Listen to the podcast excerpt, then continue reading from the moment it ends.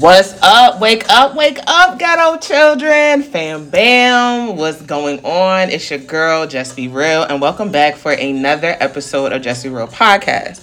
Another Sunday, another podcast. And here we go, and here we go. So, today is something I've been holding off to talk about because I just feel like everybody was talking about it, but now it's like, you know, I like to wait before, you know, when stuff started to simmer down a little bit to have my perspective. And also with this, it also ties into what's going on too with the WGA and the SGA strike as well. I stand in solidarity with WGA and SGA. As a creative and an accountant, as I call myself the artistic accountant, I wholeheartedly believe that they deserve what they've owed and earned to be paid for because without them, we wouldn't have the things that we love. Gluttony is something that's really happening, as well as is going on in this same conversation we're going to have today. So enough of me chatting. Let's get real. Cause it's enough affirmative retro action, and I ain't feeling it. Yer was goody. I can't believe July is almost done. Like literally, come next week is the last Sunday in July. Why am I talking like this? I don't know. But it's Leo season, Leo season. Ew, it's Leo season. Yes, I said it. It's Leo season. And y'all know, yeah, y'all can probably hear it in my voice that I'm smiling. Yes, y'all know I love me some Leo season. One, not because it's an indication that Virgo season is arriving, you know, because I'm a Virgo sun, period. But y'all know I love Leo season because literally is my stellium, literally is a lot of what I embody and it's just the season of the lion and the lion is one of the greatest animals of the jungle and it's just the ruler of all.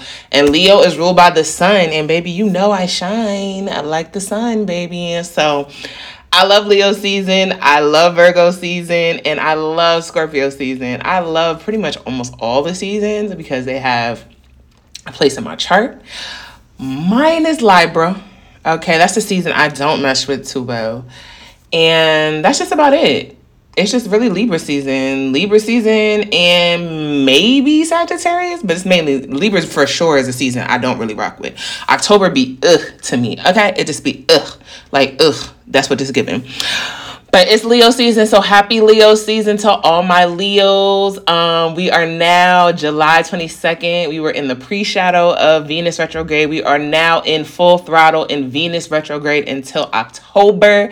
Y'all know I'm loving it even more because Venus is about love. Venus is the, the planet of love um, and connections and relationships. So I'm hyped because I am a Leo Venus.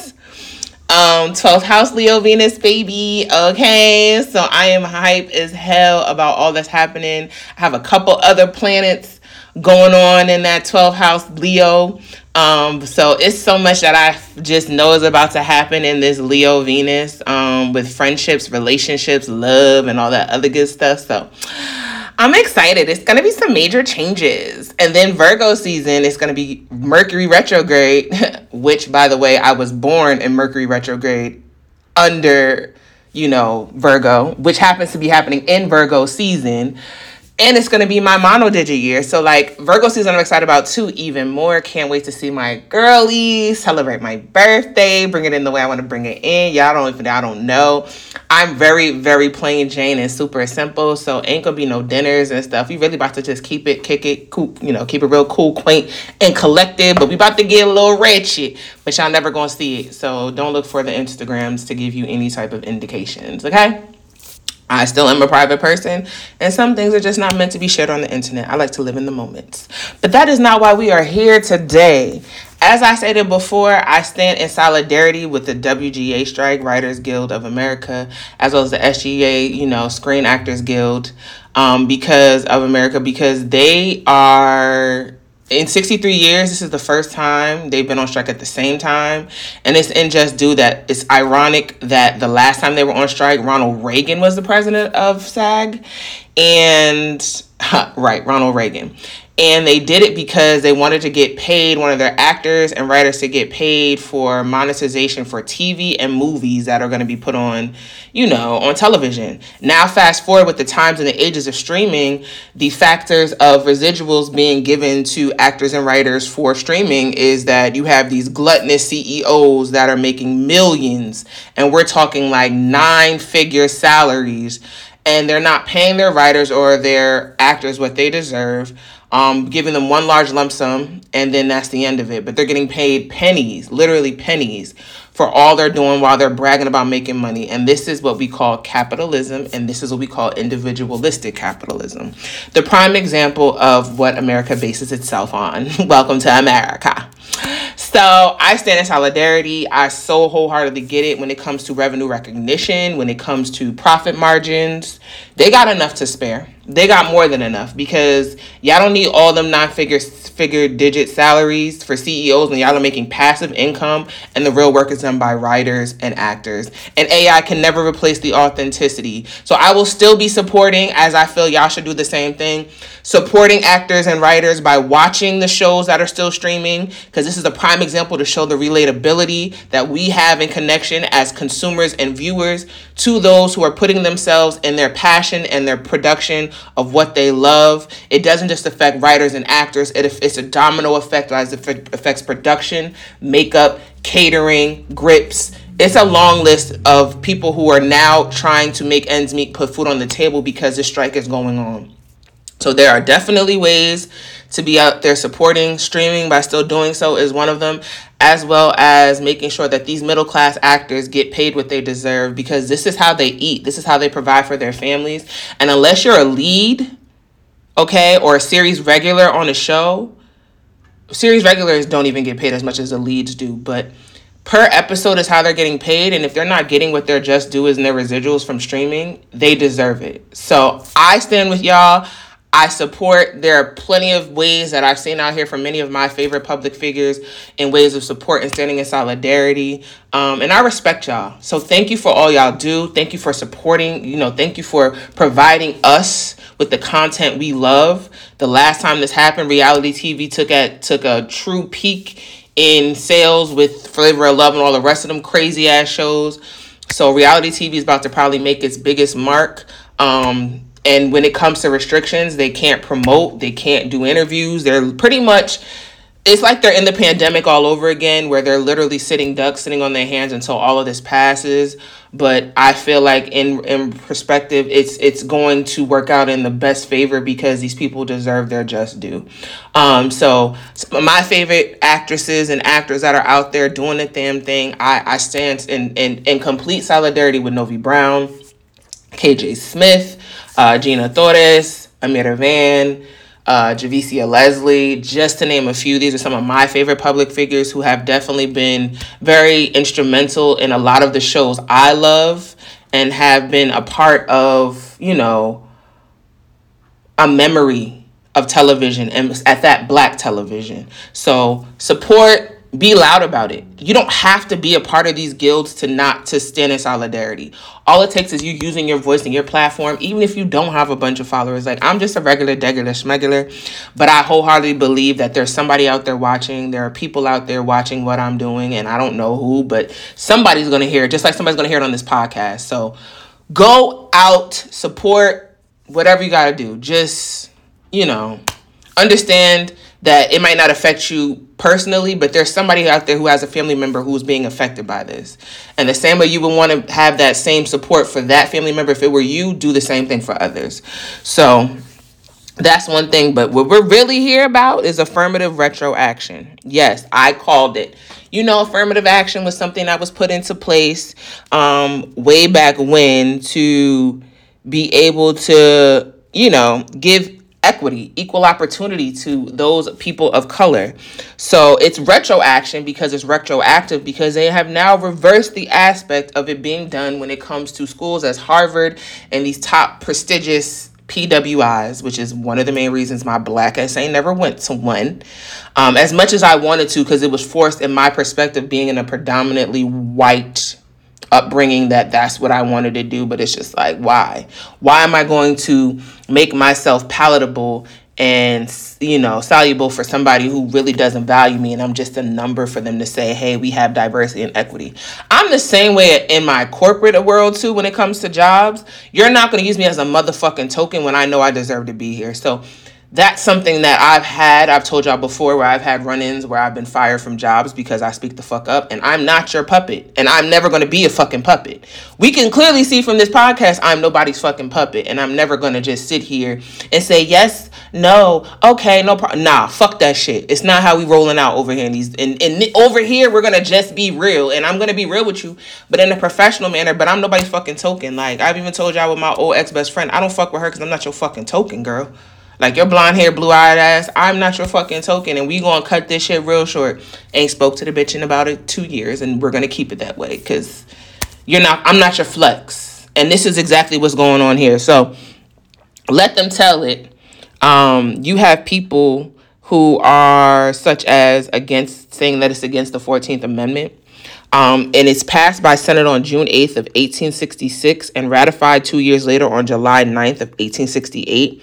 The 14th Amendment granted citizenship to all persons born or naturalized in the United States, including formerly enslaved people and people, all citizens with equal protection under the laws extending the provisions of pretty much in layman's terms 14th amendment made it so that everybody has a voice everybody has visibility everybody has access to the same privilege outlets and resources that pretty much the cau- the caucasoids had access to it was giving those people of color pretty much us that are black brown or minority asian whatever those who are not the predominantly the predominance of this freaking weird ass country access to the availabilities that we were actually earned to be a part of that nepotism may have given others. That's pretty much what the fuck it's saying.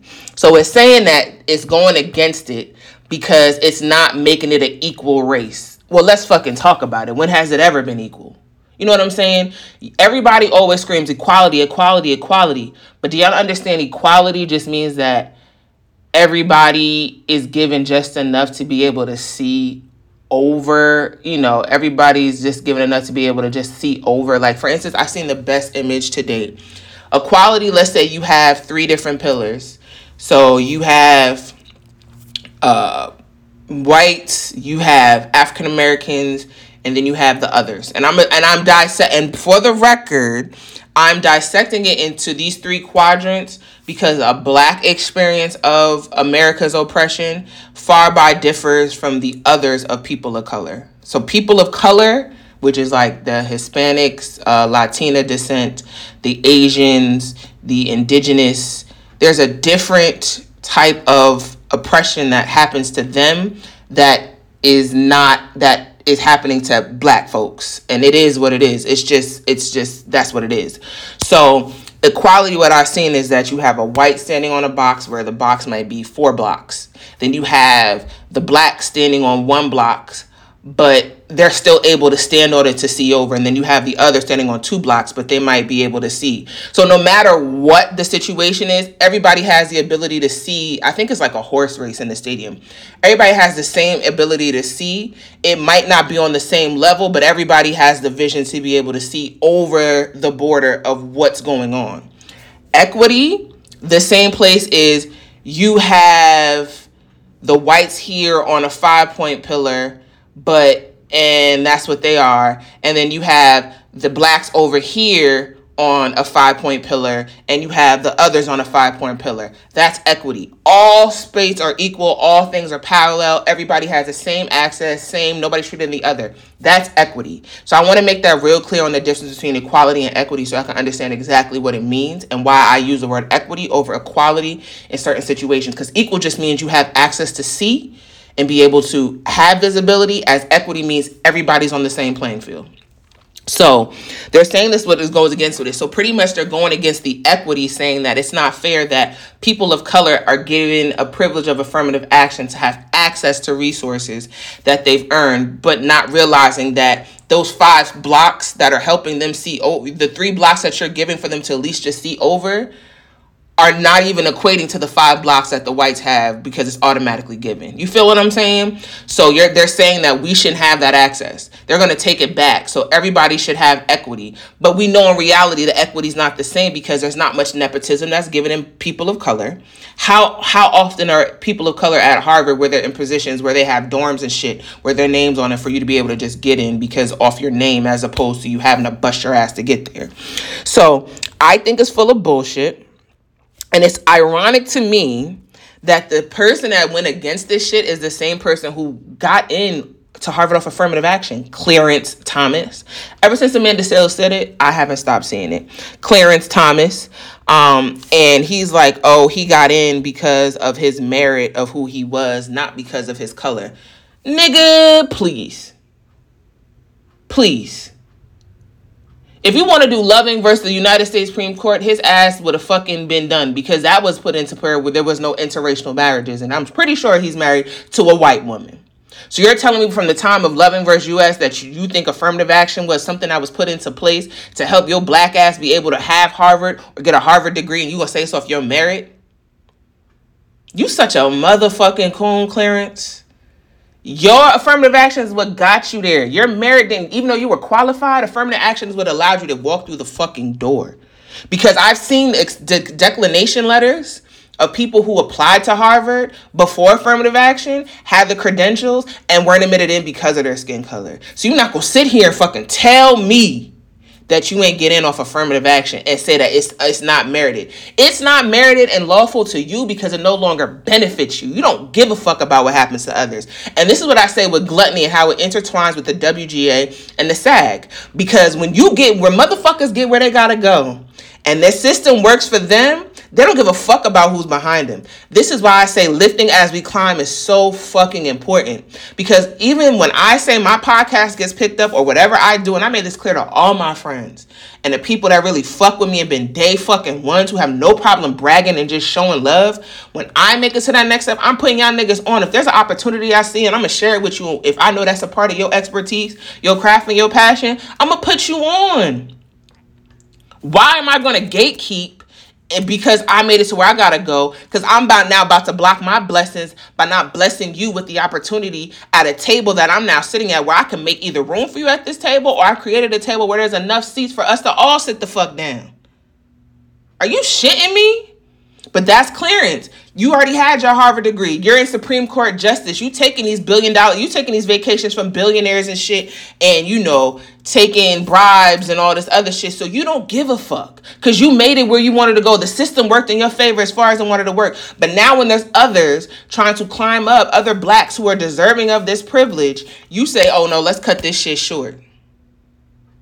The fucking audacity of your raggedy ass. I just, and this is why I say HBCUs are important. Historically black colleges and universities, because I was determined to be in a space where I was seen, where I was heard, and where I was appreciated. Where my blackness wasn't a badge of honor, but a badge of pride.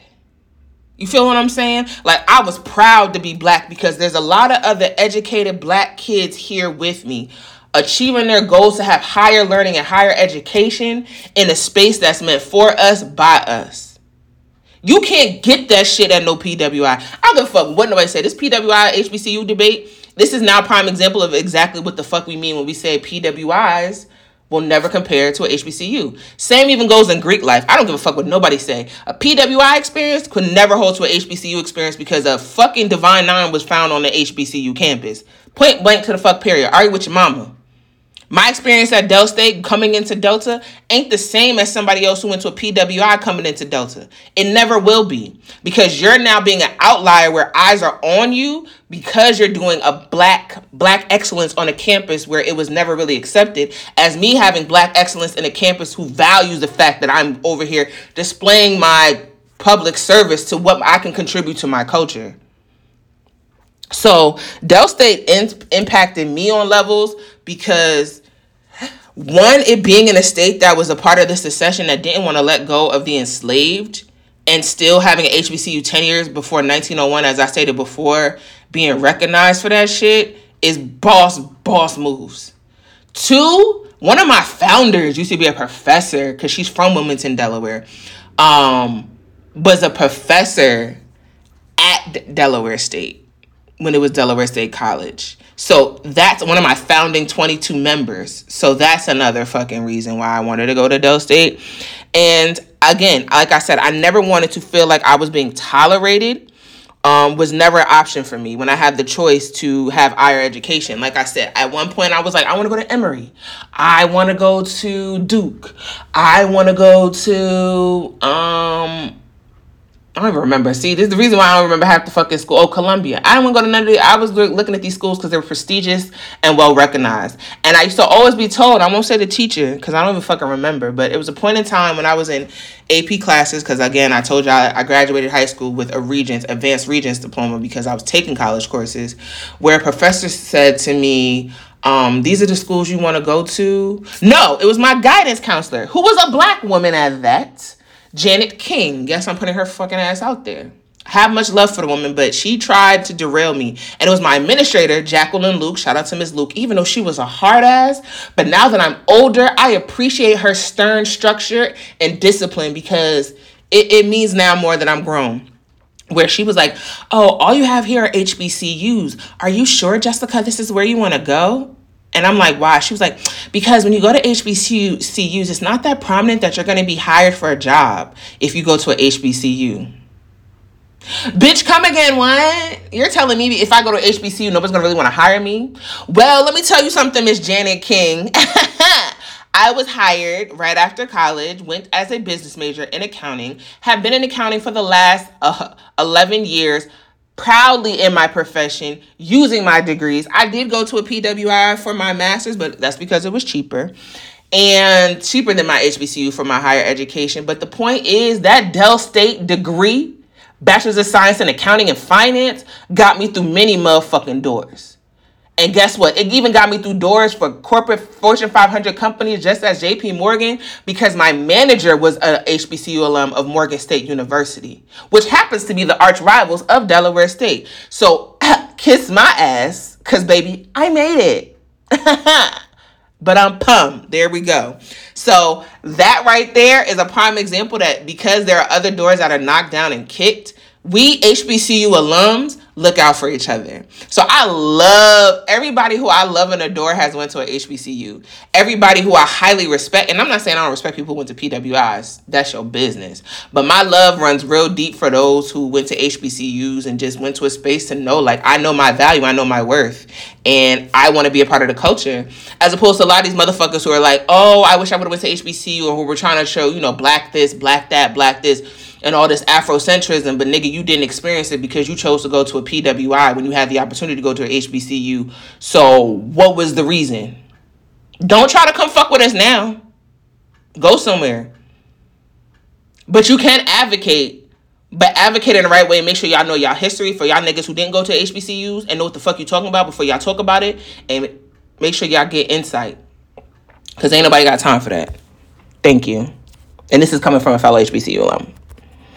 Um, in in that being said, Juneteenth not really being free for those enslaved was like the reason why I went to Del State.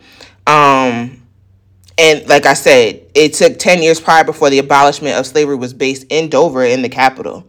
I always like, y'all know I like pushing the envelope, um, per, you know, respectfully in a good way, um, and to shift change. So having the qualifications but the color is the barrier opposed to legacy over logic.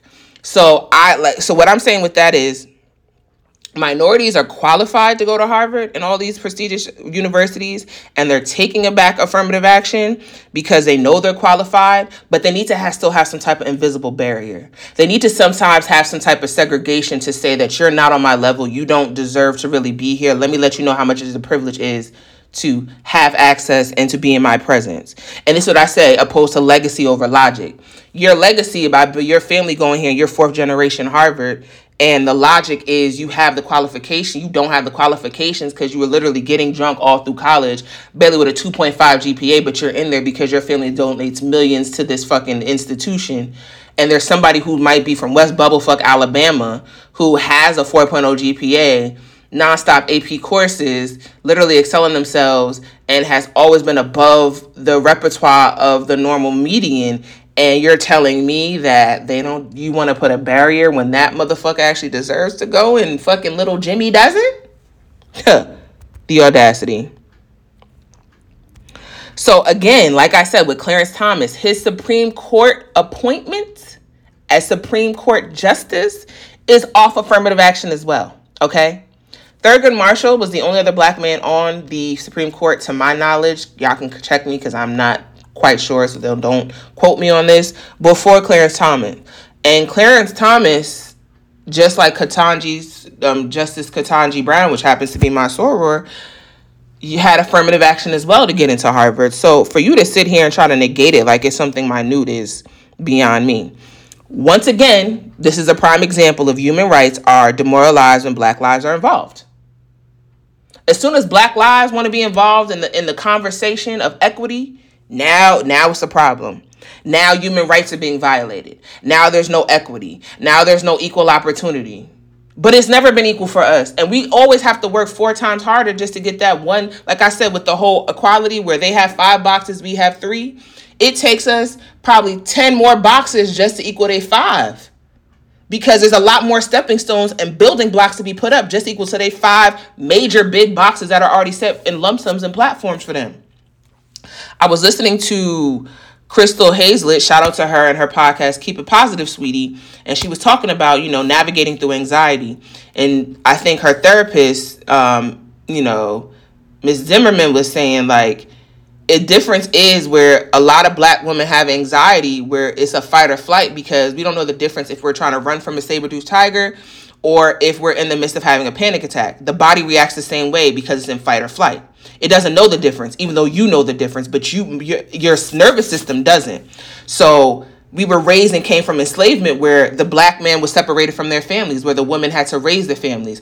It was a situation where you know the black men can be killed where they're making other families and being used. So we were taught to make sure you have your own. Don't depend on a man which is something that automatically like i say transgenerational toxicity that's been instilled in us because of being enslaved. So also in the mindset when it comes to you know losing it all for black women we work 10 times harder to make sure we're secure and stable in a lot of what we're doing because we know we're not really fully seen in our whole entirety and we know how easy they could be taken from us because we used to watch our husbands be taken and our families and our children be sold off where we were used at somebody's best advantage. So when billy has a, a wedding he has the security of his family having the finances behind him to do it as opposed if you know Swanisha has a wedding, she got to take out loans and debt because normally, you know, the situation is um, she doesn't have that financial equity to be able to put herself forward without thinking about the debt. So she's grinding, grinding, grinding.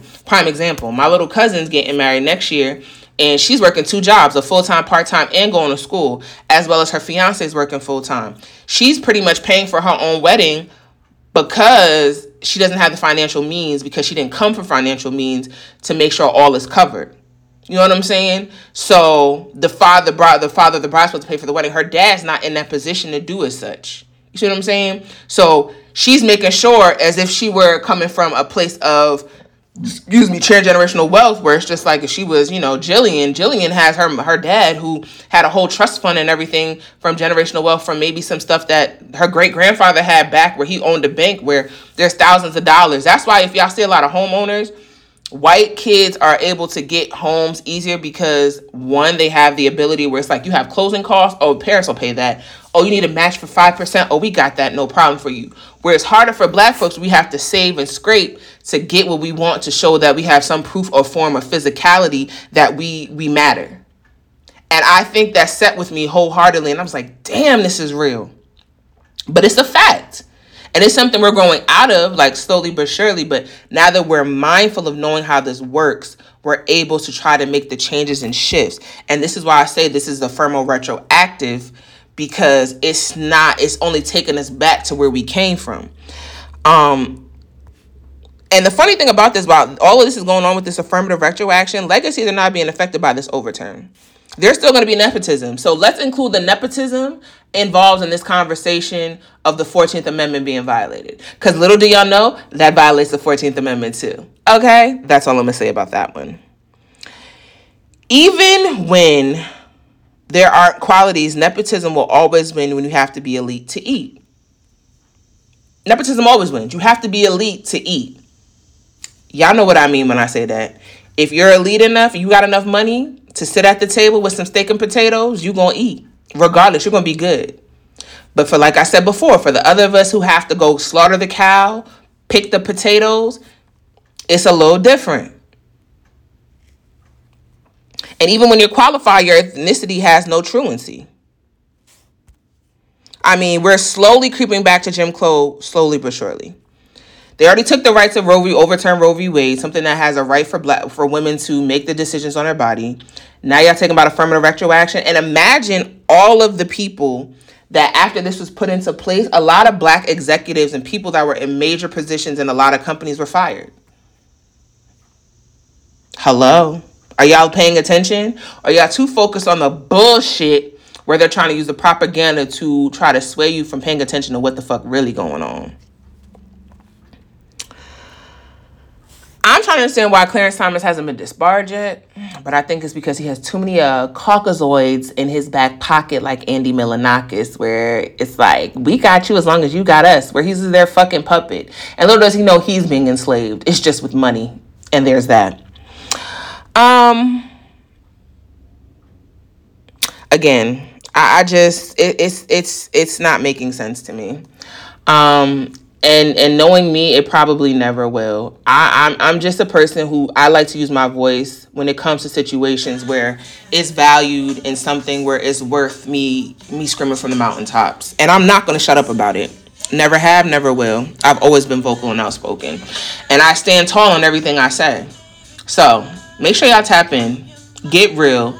Pay attention and wake the fuck up like I said, support WGA and the SAG strike and pay attention to what the fuck the world got going on because the world as we know it is changing. And right now, not for the better, but maybe it's time to revolutionize and really come together. I don't know. As I always say on air, let's keep it real. And always remember be real, be true, and always be unapologetically you.